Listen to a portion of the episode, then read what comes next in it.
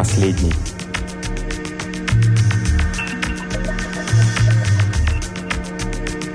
Он зашевелился скованно, почувствовав длинные лучи света, косо падающие на землю. Приглушенная птичья болтовня превратилась в резкие звуки и начал дуть легкий ветерок, пока листья не стали отвечать ему шелестом. «Просыпайся, просыпайся, просыпайся, Нуго! Новый день на холмах, и тебе нельзя спать! Просыпайся!» Свет проник под его веки, взбаламутив сумерки снов.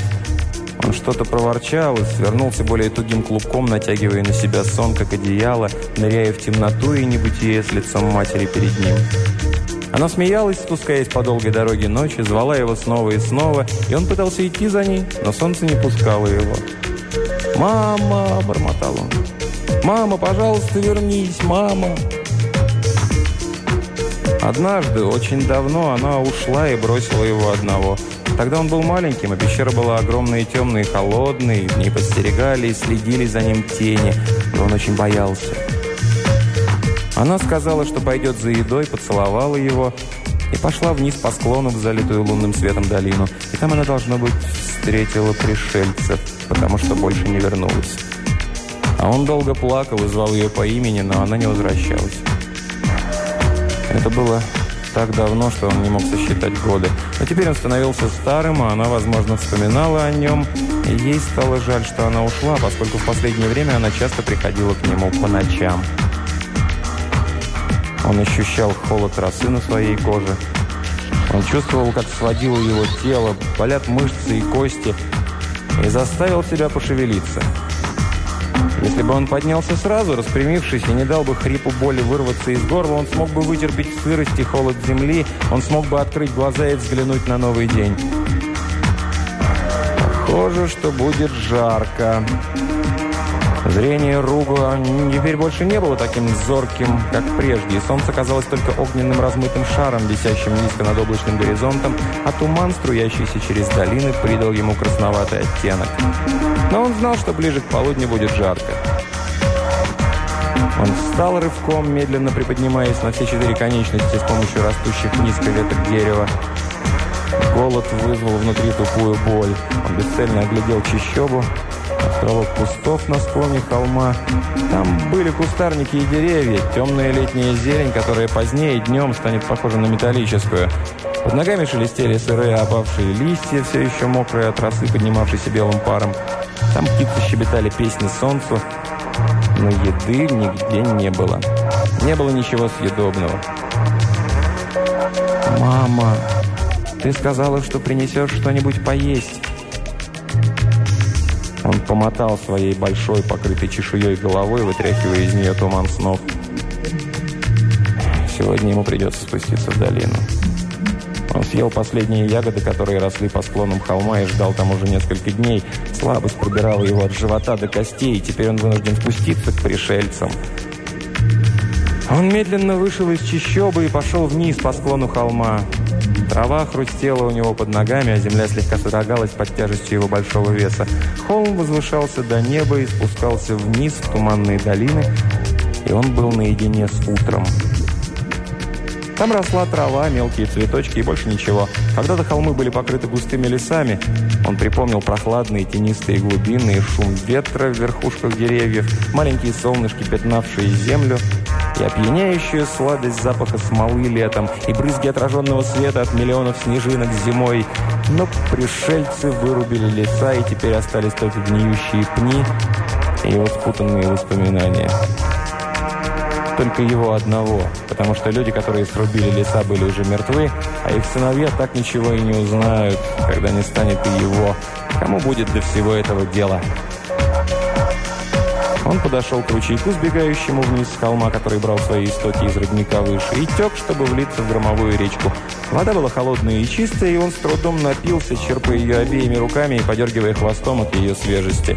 Это напомнило ему о многом, хотя родник теперь пересыхал, а водопада и вовсе не стало. Но к тому времени, когда ручей высохнет совсем, он уже умрет. Поэтому все это не так уж и важно. Ругу привык к подобным мыслям. От холодной воды его хромая нога болела и ныла. Под ней он почувствовал старую выкручиванную тропу и стал спускаться вниз. Он шел медленно, ему не слишком хотелось сделать то, что он вынужден был делать, и он пытался придумать какой-нибудь план. Пришельцы представляли теперь Руга время от времени еду. Из благотворительности или взамен за работу. Однажды почти целый год он проработал на одного человека, который давал ему еды сколько хочешь и место, где спать. Хороший человек, чтобы на него работать. Не такой торопыга, как остальные представители его расы. С спокойным голосом и добрыми глазами. Но потом он привел женщину, а она боялась Руга, поэтому ему и пришлось уйти. Пару раз люди с земли сами приходили к нему, чтобы поговорить.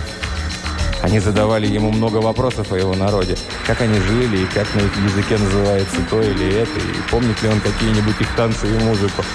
Но он не мог им рассказать многого, потому что на его народ охотились задолго до того, как он родился, и он видел, как какая-то летающая штука облила его отца пламенем, а позднее его мать ушла искать еду и не вернулась. На самом же деле люди с земли рассказали ему больше, чем он мог им сообщить. Рассказали ему о городах и книгах, и о богах, которые были у его народа. Если бы захотелось узнать от пришельцев еще больше, они могли бы поведать ему многое. Они тоже кое-что заплатили ему, и этого хватило на еду на некоторое время. «Теперь я стал старый», — думал Руга, — «и не очень сильный. Я никогда не был сильным, если сравнивать с той силой, что есть у них». Любой из нас мог бы прогнать 50 таких, как они, но любой из них, сидящий в этой металлической штуке на колесах, изрыгающий огонь, смог бы сжать урожай вместо тысячи таких, как мы. И я пугаю их, женщин, детей, животных. Поэтому будет трудно найти работу, а я могу просто попросить немного хлеба, и они дадут только за то, чтобы я ушел. А ведь зерно, которым они меня накормят, растет в почве этой планеты. И оно черпает свою силу из костей моего отца – а соки из плоти моей матери. Но ведь все должны есть.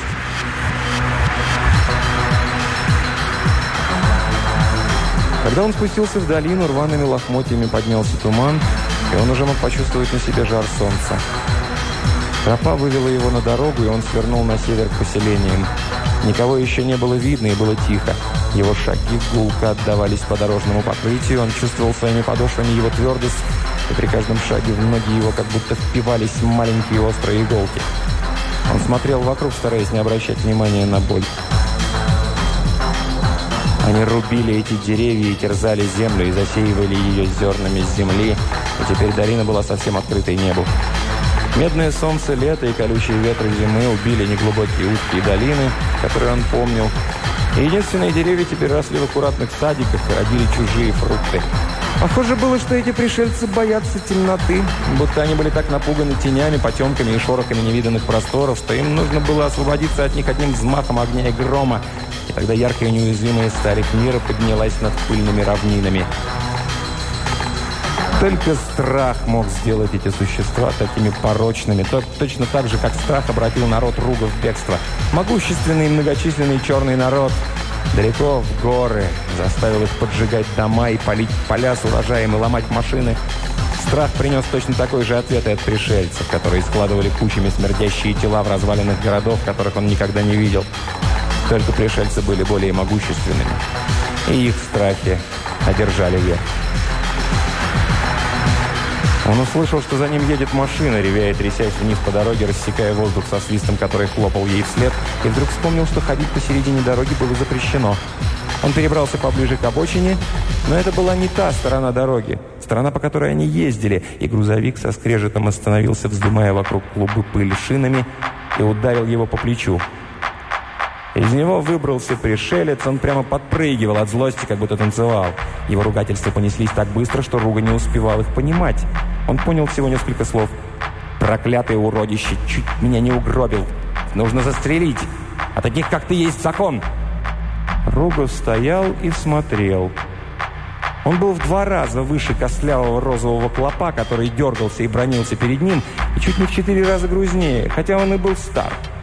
Одного взмаха руки хватило бы, чтобы размозжить ему череп так, чтобы его мозги брызнули на твердый бетон. Только за этим созданием стояла сила пришельцев, огонь и мощь разрушения и летающие стальные птицы, а он был последним представителем своего народа. И иногда к нему приходила его мать по ночам, чтобы увидеться с ним. Поэтому он стоял, не шевелясь, в надежде, что человек устанет и уедет. Обутая в ботинок, нога ударила его по коленке, он вскрикнул от боли и поднял одну руку, как делал он ребенком, когда падали бомбы, и металл дождем сыпался с неба вокруг него. Человечек отпрыгнул от него. «Смотри, у меня», — сказал он поспешно. «Попробуй только что-нибудь выкинуть. Они поймают тебя, если ты хоть пальцем дотронешься до меня». «Уходи», — сказал Руга, напрягая язык и горло, произнося чужие звуки, которые он знал лучше, чем смутно припоминаемый язык своего народа. «Пожалуйста, уходи!» «Ты жив, пока ведешь себя прилично! Смотри, знай свое место, противный дьявол! Смотри у меня!» Человечек забрался назад в грузовик и поехал. Вращающиеся шины забросали Ругу мелкими камешками. Он стоял, смотря машине вслед. Его руки безвольно болтались по бокам, пока она не скрылась из виду. Тогда он начал шагать снова, предпринимая все предосторожности, чтобы оставаться на правильной стороне дороги. И вот за кряжем показалась ферма. Она находилась в некотором отдалении от шоссе. Аккуратный белый домик сидел чопорно среди деревьев со своими большими пристройками, которые сгрудились за ним с широкими желтеющими полями, с хлебными злаками позади. Теперь солнце уже было высоко в небе, туман и роса испарились, ветер уснул, было тихо и жарко. Ноги Руга пульсировали от твердой дороги. Он встал у входа, сомневаясь, можно ли ему войти или нет. Это было богатое место, у них были машины и не было необходимости в его труде. Когда он приходил сюда раньше, мужчина коротко велел ему идти своей дорогой, но, может быть, они поделятся с ним лишним куском хлеба и кувшином воды, чтобы только отделаться от него. А может быть, просто чтобы поддержать в нем жизнь. Он понимал, что является достопримечательностью, которая находится по соседству, последним аборигеном. Туристы частенько взбирались к нему на холм, чтобы посмотреть на него, и бросали к его ногам несколько мелких монет и щелкали фотоаппаратами, пока он их собирал. Он с трудом разобрал имя на почтовом ящике. Элиас Уотли. Ну что ж, он попытает счастье с Элиасом Уотли. Когда он подходил по дорожке, выскочила собака и принялась на него лаять, издавая высокие и резкие звуки, от которых у него заболели уши. Животное приплясывало вокруг и сопело с яростью, которая граничила с паникой. Никакие звери с земли не могли выдержать его вида и запаха. Они понимали, что он не принадлежит их миру, и их охватывал примитивный ужас – припомнил боль, когда зубы вонзились в его ревматические ноги. Однажды он убил пса, который укусил его одним неосторожным взмахом хвоста, а его хозяин выстрелил в него из ружья. Его чешуя спасла его. Дробь в основном не попала в цель, но некоторые дробины все еще находились глубоко в его теле и беспокоили его, когда дни становились холоднее. «Пожалуйста», — сказал он собаке. Его бас прогромыхал в теплом неподвижном воздухе, а лай стал еще более неистовым. «Пожалуйста, я не причиню тебе вреда. Пожалуйста, не кусайся». «Ай!» Женщина во дворе перед домом издала тихий вскрик, побежала от него вверх по ступенькам к двери и захлопнула ее у него перед носом. Ругов вздохнул, неожиданно почувствовав усталость. Она испугалась. Они все его боятся. Они называли его народ троллями. Слово, которое олицетворяло собой что-то злое в их старинных легендах. Он вспомнил, что его дедушка до своей смерти в ту зиму, когда у них не было крыши над головой, называл их торрогами, которые, как он рассказывал, были бледными, костлявыми существами, питающимися мертвечиной. И Руга сухо улыбнулся, и эта улыбка отозвалась горечью у него во рту. Не будет тут никакого толку. Он повернулся, чтобы уйти. «Ты!» Он обернулся и увидел высокого мужчину, стоящего в дверях. Человек держал ружье, а его вытянутое лицо носило выражение жестокости. Из-за его спины высовывался рыжеволосый мальчишка, возможно, лет 13, отпрыск с такими же узкими глазами, как у его отца. «Чего это тебе взбрело в голову прийти сюда?» – спросил человек. Его голос походил на скрежет железа. «Пожалуйста, сэр», – сказал Руго. «Я голоден». Я думал, если бы я смог получить какую-нибудь работу, или же, если у вас есть какие-то отходы... «Значит, теперь еще и попрошайничаешь, а?» – требовательно спросил Уотли. «Разве ты не знаешь, что это противозаконно? Тебя могут посадить в тюрьму. Клянусь небесами, и следовало бы. Нарушитель общественного порядка, вот кто ты». «Я только хотел найти работу», – сказал Руго. «И поэтому ты пришел и напугал мою жену?» Ты же знаешь, что такому дикарю тут делать нечего. Ты умеешь управлять трактором? Ты можешь починить генератор, ты есть даже не можешь. Без того, чтобы не распустить слюни и не ронять еду на землю. Вот ли плюнул. Ты живешь на чужой земле, и ты прекрасно об этом знаешь. Если бы эта земля принадлежала мне, ты давно лишился бы своей бесполезной башки, так что ты даже не понял, что ее у тебя не стало. Будь доволен, что жив остался. Когда я думаю о том, что сделали эти твои гнусные убийцы-чудовища, 40 лет – 40 лет втиснутые в вонючие космические корабли, оторвав себя от своей планеты, от всей человеческой расы, умирая, так и не увидев Земли, отвоевывая каждый шаг в течение этих всех световых лет, только чтобы добраться до Тау-Цети. И тогда вы говорите, что земляне не могут здесь поселиться. Тогда вы приходите и сжигаете их дома и истребляете женщин и детей. Очисть планету от своего присутствия, чтобы духу твоего здесь не было. Удивляюсь, почему никто не взял ружье и не вымел с планеты последний мусор. Он слегка приподнял свое ружье. «Никакой пользы в объяснениях не будет», — подумал Руга. Возможно, и в самом деле было какое-то недопонимание, как говорил его дед. Возможно, бывшие советники думали, что первые исследователи только спрашивали, не могли ли они приехать еще раз. Те совсем не ожидали, что они поселятся тут, когда давали разрешение. Или, может быть, Поняв, что пришельцы слишком сильны, они решили нарушить свое слово и бороться, чтобы сохранить планету за собой. Но разве это имеет какое-то значение теперь? Пришельцы победили в этой войне ружьями и бомбами и с помощью вируса чумы, которая косила как косой аборигенов. Они выследили несколько выживших и охотились на них, как на диких зверей. А теперь он был последним из своего рода, последним во всем мире. Но было слишком поздно все это объяснять. «Взять его, Шеп!» — крикнул мальчишка. «Фас! Куси его!» Пес залаял ближе, то бросаясь, то отступая, стараясь обратить свою трусость в слепую ярость. «Успокой его, Сэм!» — сказал Уотли своему сыну. А потом, обращаясь к Руга. «Убирайся!» «Я уйду», — сказал Руга. «Я пойду своей дорогой, сэр», — сказал он. «Нет, не пойдешь», — выплюнул Уотли. «Я не позволю тебе идти в деревню и пугать там маленьких детей. Иди туда, откуда пришел». «Но, сэр, пожалуйста, убирайся!» Ружье было направлено на него. Он заглянул в его дуло, повернулся и вышел за ворота. Отли махнул рукой влево в обратном направлении по дороге.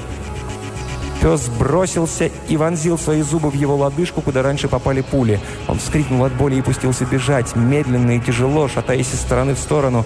Мальчишка Сэм смеялся и бежал за ним.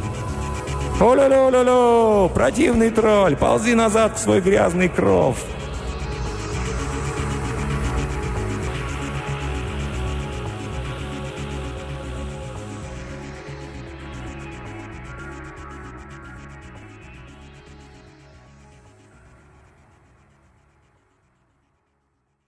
Некоторое время спустя появились и другие дети, прибежавшие из соседних, фер... соседних ферм в этот бесконечный водоворот бега и задыхающихся легких и часто бьющегося сердца, и шума, и визга, и угроз.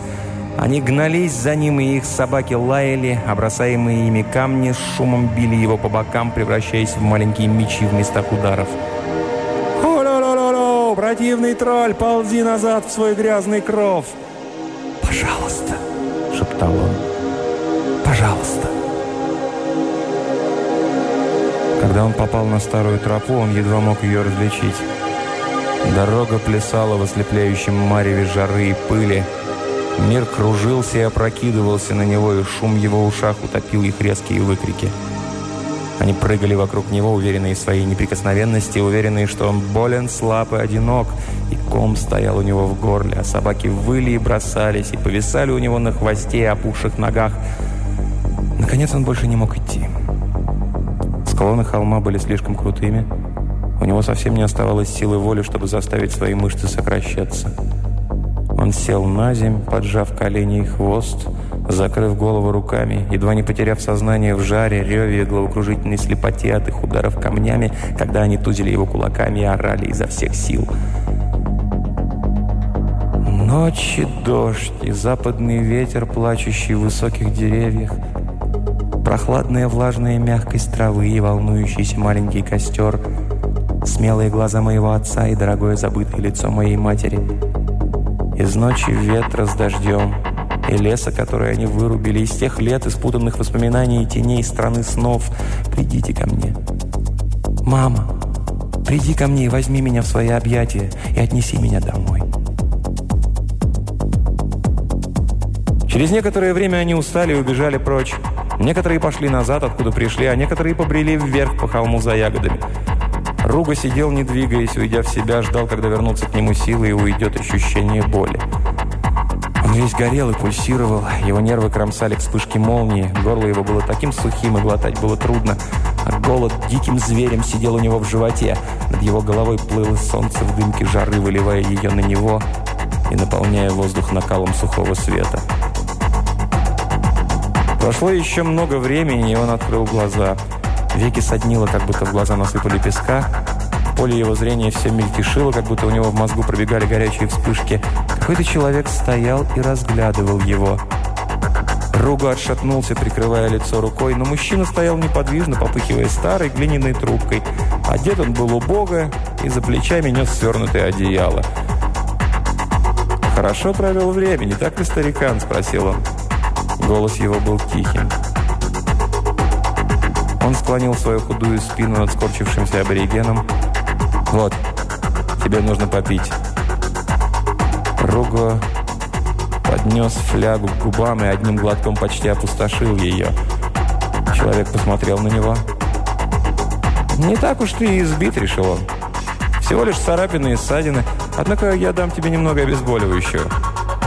Он выудил трубочку с желтым раствором из одного из карманов и смазал ей его раны. Боль отпустила, утихла до теплого пощипывания, и Ругов вздохнул. «Вы очень добры, сэр», — сказал он неуверенно. «Не, во всяком случае, я хотел встретиться с тобой. Как ты чувствуешь себя теперь?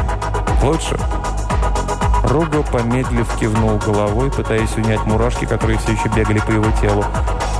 «Я чувствую себя хорошо, сэр», — сказал он. «Не говори мне, сэр. Многие умрут со смеху, если услышат. Итак, какие же у тебя неприятности?» «Я хотел попросить немного еды, сэр, простите. Я хотел есть. Но они... Он велел мне уходить. Тогда прибежали собаки и маленькие дети». «Правда, временами детишки могут быть отвратительными маленькими чудовищами. Ты можешь идти, старина? Мне бы хотелось отыскать тенек». Руго сжался, прежде чем встать на ноги, но это оказалось легче, чем он думал. «Пожалуйста, если вы позволите, я знаю место с деревьями». Человек ругнулся, тихо и витиевато. Значит, вот что они сделали. Им мало было уничтожить целую расу, так им просто необходимо выпустить кишки из последнего, который остался. Послушай, я Мануэль Джонс. И ты должен говорить со мной, как один свободный бродяга с другим, и никак по-иному. Ну, а теперь давай поищем твои деревья». Они поднялись по тропинке, разговаривая мало, хотя человек насвистывал про себя непристойный мотивчик, перешли ручей и вошли в чищобу. Когда Ругу лег в тени, которая была пятнистой от света, он как будто заново родился. Он вздохнул и позволил своему телу расслабиться, слиться с землей, набирая прежнюю силу. Человек развел огонь и открыл какие-то консервные банки, которые он достал из свернутого одеяла и вывалил их содержимое в небольшой котелок.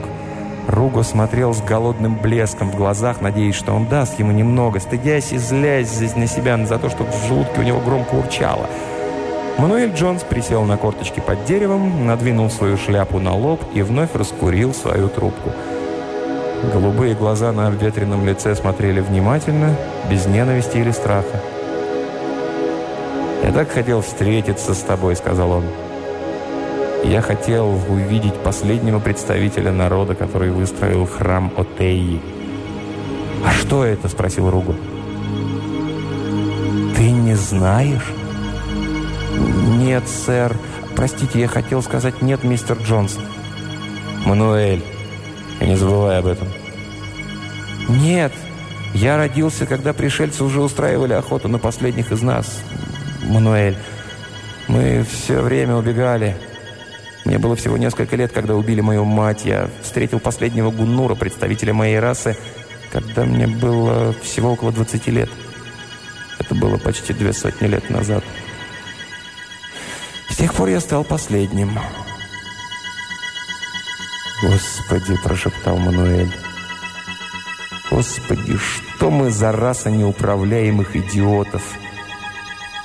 «Вы были сильнее», – сказал Ругу. И вообще это было очень давно. Те, кто это сделал, уже мертвые. Некоторые люди хорошо ко мне относились. Один спас мне жизнь, он убедил других оставить меня в живых. И некоторые другие были добрые. «Довольно страшный вид доброты, я бы сказал». Мануэль пожал плечами. «Но ты верно сказал, Рога, сейчас уже слишком поздно». Он с силой пыхнул трубкой. «И все же у тебя была великая цивилизация. Она не была столь технологичной, как наша, но она была человечной.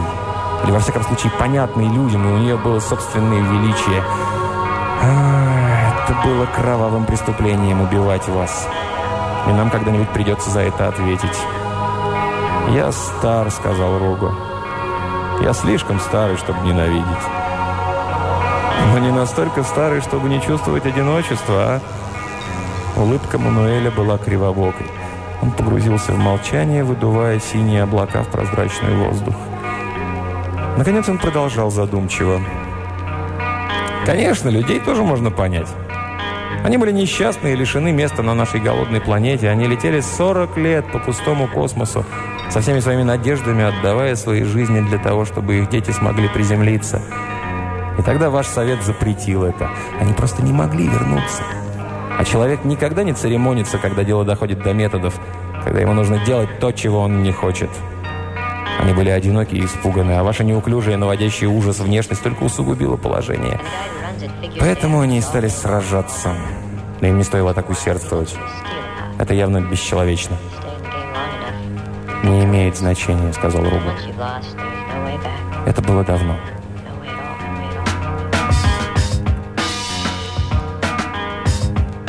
Они посидели некоторое время в тишине, перебрасываясь словами, в тени от белого пламени солнца, пока не поспела еда.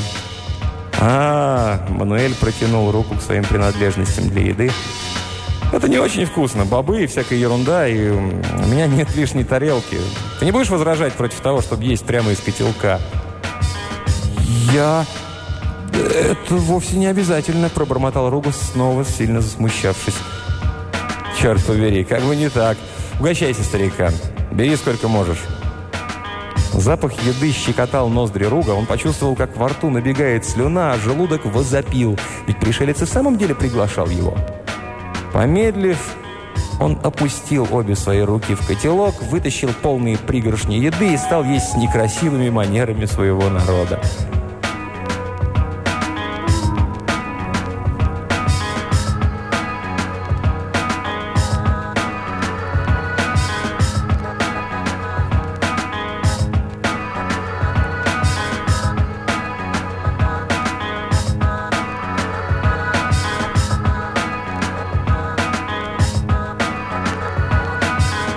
Потом они лежали на спине, вытянувшись и похряхтывая, позволяя слабому ветерку обдувать себя.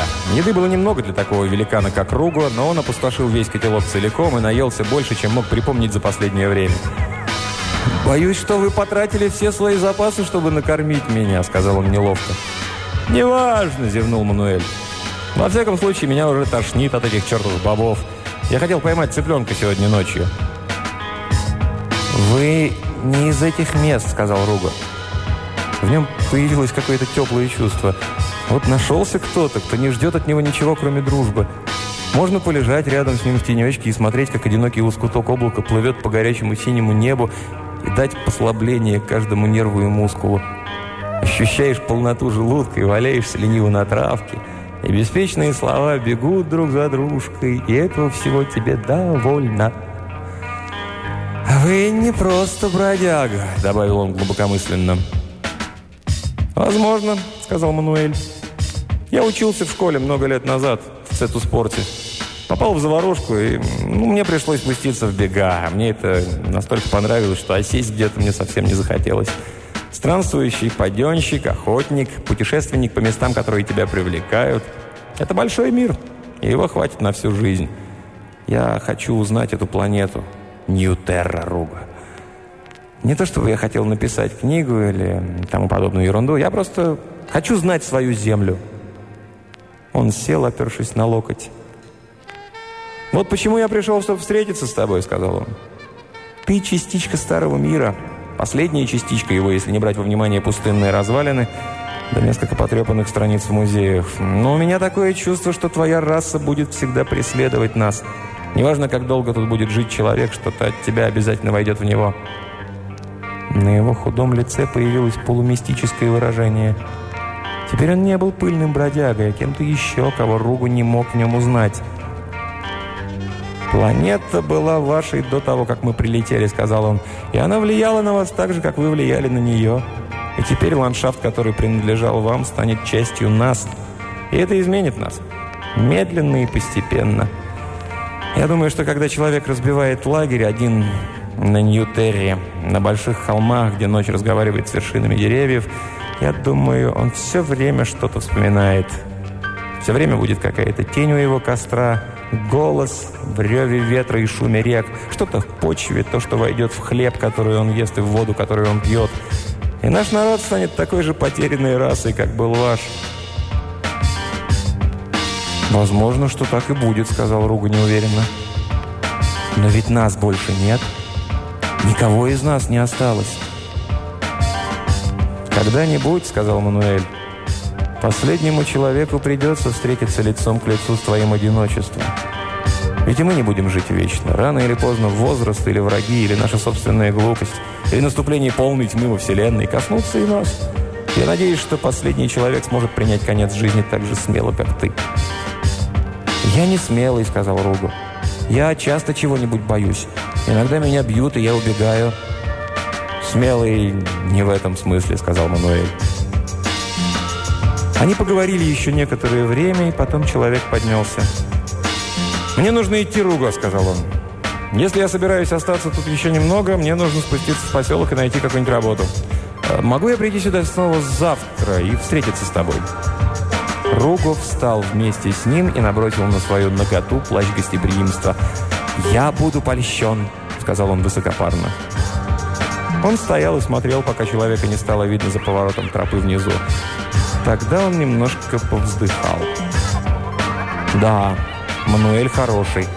Он первый из людей, который за последнюю сотню лет не питал к нему ненависти. Не боялся его. И был настолько вежлив, что извинялся и просто перекинулся с ним словами, как одно свободное существо с другим. Как это он сказал? Как один свободный бродяга с другим. Да, Мануэль оказался хорошим парнем. Ругус знал, что завтра он принесет еды, и в этот раз будет высказано больше. Товарищеские отношения станут более непринужденными, а глаза еще более честными. Ему стало больно, что он ничего не может предложить ему взамен. Постой-ка. А вот и может. Самые дальние холмы густо поросли ягодником. Должны же там остаться ягоды. Хотя уже конец их сезона. Птицы и звери, и люди не могли собрать их все. А он-то знал, где их нужно искать. Да, он сможет принести немного ягод, которыми здорово будет заедать обед. Это будет долгий поход, и его мускулы воспротивились только при одной мысли об этом. Он застонал и медленно двинулся в путь. Солнце катилось к горизонту, но пройдет еще несколько часов, пока станет темно. Он перешел гребень холма и спустился по его другому склону. Было жарко и тихо, воздух шелестел вокруг. Листья висели только с одного боку на нескольких оставшихся деревьях. Высохшая летняя трава хрустела хрипло под его ногами. Камни катились из-под них и скатывались вдоль длинного склона, слабо пощелкивая. вокруг в туманной дали простиралась цепь холмов. Тут наверху было безлюдно и одиноко. Но он к этому привык, и это ему нравилось. Ягоды, Множество ягод росли полянками вокруг водопада, который называли громовым, где всегда была прохлада и влажность. Конечно же, другие охочие до ягод знали об этом так же хорошо, как и он. Но они не догадывались обо всех этих укромных маленьких местечках, отвесных скалах и влажных щелях и разросшихся кустах переспелых ягод. Он сможет принести домой достаточно ягод для обеда. Он зигзагом спустился с холма и взобрался на другой. Там росло больше деревьев, он обрадовался тени и пошел намного быстрее. Может быть, ему вообще нужно уйти отсюда. Может, лучше ему пребывать в наиболее пустынном районе, где больше таких людей, как Мануэль. Ему были нужны люди. Он теперь был слишком стар, чтобы жить за пределами деревни, но, может быть, они смогут лучше ужиться с таким жителем, как он, если он поселится на границе населенной местности. Эти пришельцы уж и не такие плохие люди. Они вели войну со всей им присущей яростью и осуществляли свои угрозы с ненужной жестокостью. Они до сих пор воюют и обманывают, и обижают друг друга. Они глупые и жестокие. И они вырубили леса и перекопали всю землю, и реки от этого высохли. Но среди них было несколько похожих на Мануэля, и ему хотелось знать, неужели его собственный народ был таким же хвастливым, как эти пришельцы. Вот он вышел на склон самого высокого холма в этой местности и начал карабкаться к громовому водопаду.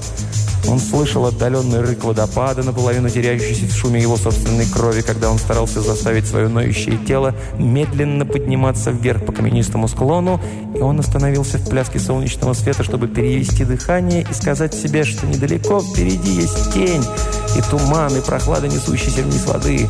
И тогда он будет готов идти назад, придет ночь, которая пойдет домой вместе с ним. Шумящая вода заглушала голоса детей, которых он не ожидал тут встретить с тех пор, как им было запрещено приходить в это опасное место без взрослых. Когда он выбрался на вершину каменной гряды и встал, смотря вниз в узкое ущелье, он увидел их как раз под собой внизу, и сердце его защемило от боли. Вся команда была тут, во главе с рыжеволосым Сэмом Уотли, который повел их за ягодами вниз и вверх по скалистым горам и вдоль пляжа, покрытого галькой. Ругу стоял на утесе над ними, вглядываясь вниз через прекрасный холодный поток и пытаясь уговорить свое разрывающееся от боли тело развернуться и убежать до того, как они заметят его. Но было слишком поздно. Они уже разглядывали его темный силуэт и подкрадывались ближе, карабкаясь по скалам с дождем глупого смеха. «Посмотрите-ка на это!» Он услыхал голос Сэма, который едва доносился через рев и грохот водопада. «Глядите-ка, кто тут есть! Эй, черныш!» Ему в ребра ударился камень.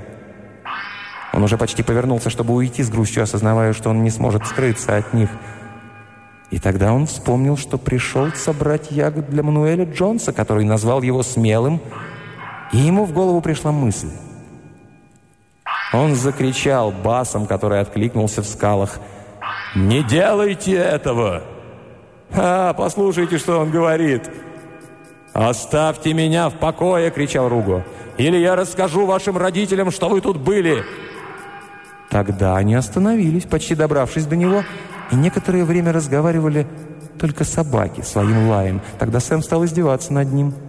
«Эй, кто тебя послушает, старый тролль?» «Я думаю, они мне поверят», — сказал Руго. «Но если ты не веришь, давай попробуем». Они замешкались на мгновение, неуверенно переглядываясь друг с другом, и потом Сэм сказал... «Окей, старый фискал, окей. Но ты разрешишь нам тут побыть, ладно?» «Хорошо, я сделаю это», — сказал Руго.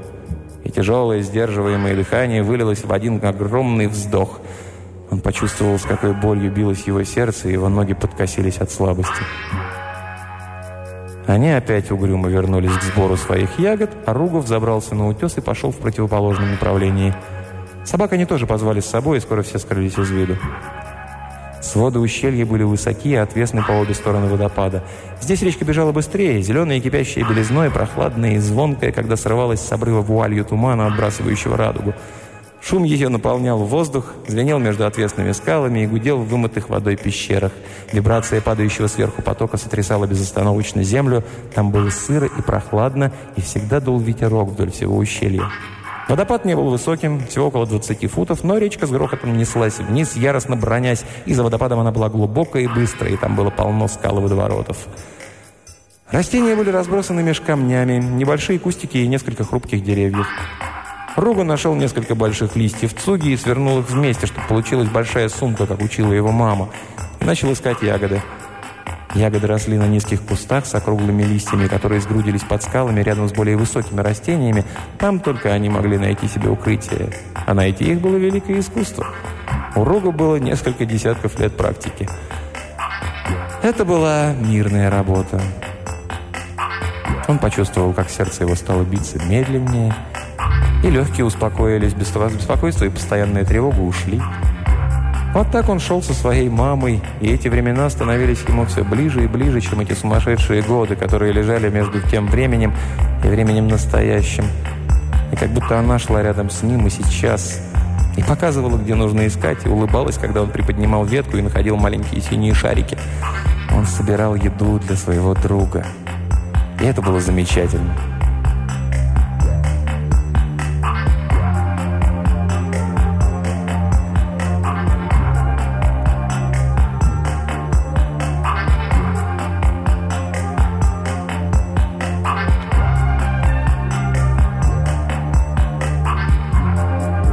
Через некоторое время он заметил, что пара детишек, которые оторвались от основной группы, идут за ним.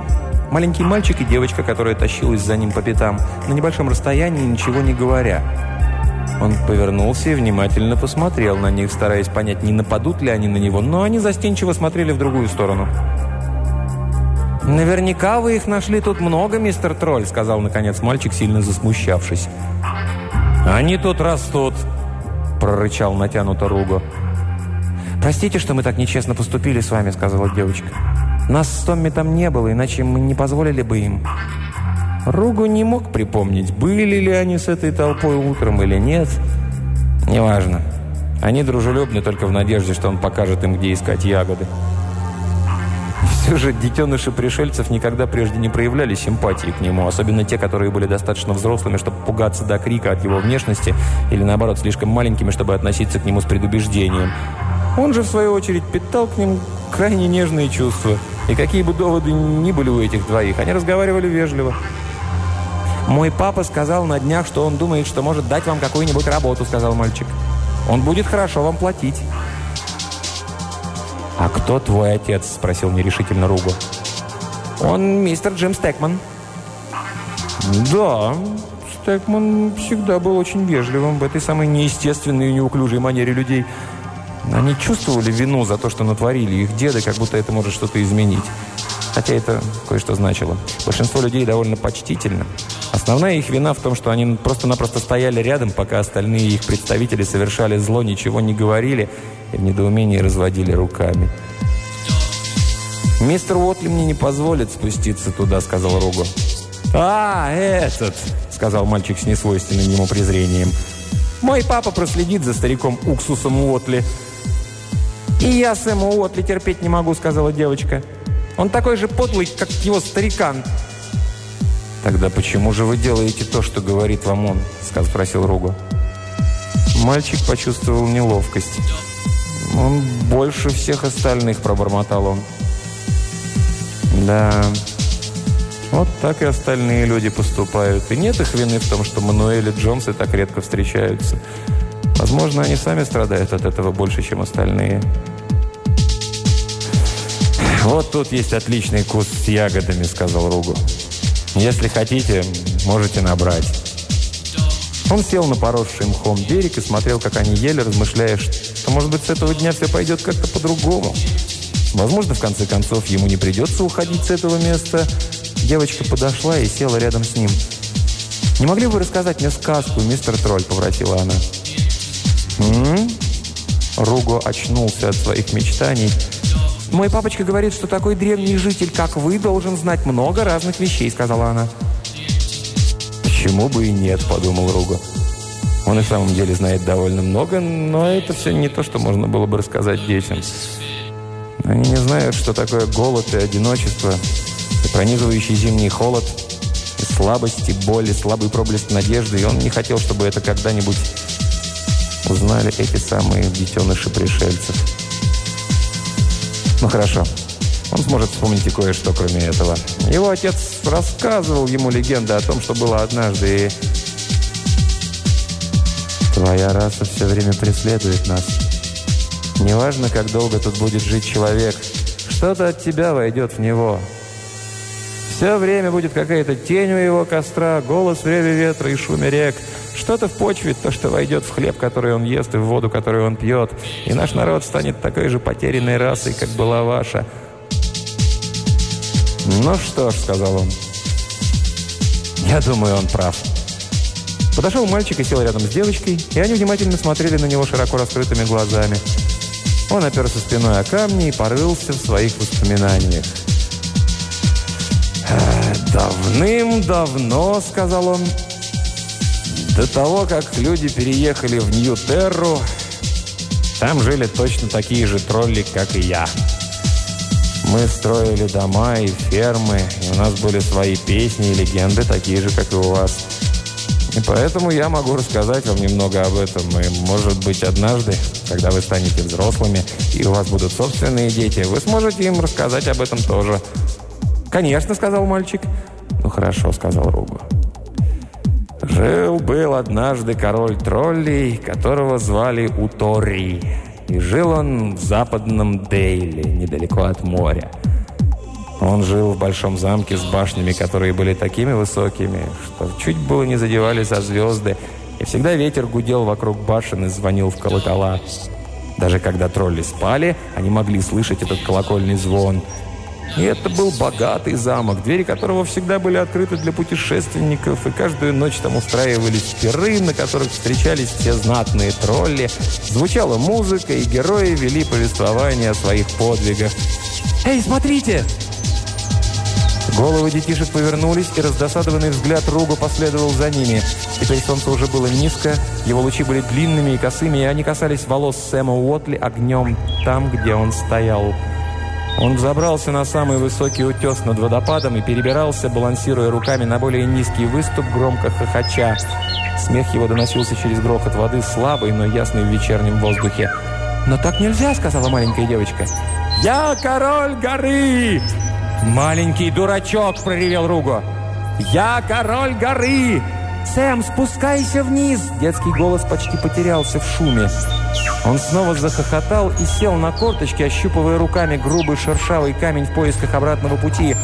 Руго замер, вспомнив, какими скользкими были камни и какая голодная была река.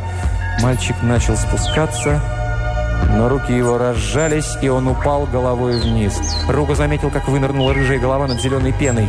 Тогда она снова пропала, как угасший факел, когда река поглотила ее. Руго поднялся на ноги, закричав Помню, что даже сейчас он обладал силой многих людей, и что человек назвал его смелым. Какой-то темный уголок сознания взывал подождать, остановиться и подумать, но он бежал к берегу с пугающей уверенностью, что если бы он неправильно оценил ситуацию, он никогда этого не сделал бы. Вода была холодной, она вонзила клыки в его тело, и он закричал от боли. Голова Сэма появилась сразу у края водопада и, вращаясь, понеслась по течению. Ноги Руга перестали чувствовать дно. Осталось только ощущение, что поток подхватил его и с размаху отволок от берега. Гонимый течением, он протер глаза и судорожно глотнул воздуха, дико оглядываясь вокруг. Да, вот и Сэм, немного впереди него, который барахтался, обезумев от страха. Легкое тело ударилось о его плечо, Река чуть было не добилась своего, когда он хватал его, но ноги, хвост и свободная рука делали свое дело. Они стремительно неслись вниз по течению, и Руга был ослеплен и оглушен. И силы уходили от него, как сочится кровь из открытой раны. Впереди показалась скала. Как в тумане он увидел сквозь жестокую игру солнечного света. Широкий плоский камень возвышался над пенящейся водой. Он Промахнулся, когда старался до него дотянуться, захлебываясь ветром, бьющим по его пустым легким так, что отзывалось в каждой косточке. Обезумев, он схватился за скользкую поверхность, нащупывая, за что бы ухватиться. Одна его рука подняла бездыханное расслабленное тельце Сэма Уотли и легко бросила его на плоскую вершину скалы. И тогда река снова подхватила его.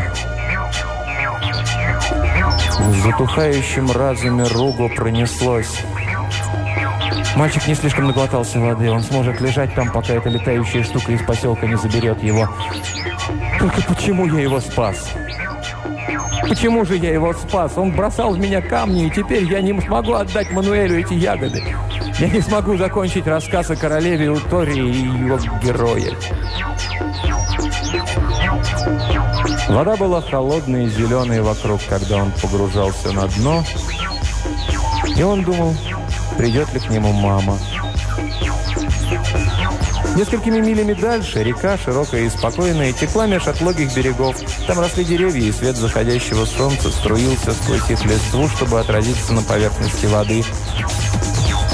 Но это было ниже, в долине. Там, где люди построили свои дома.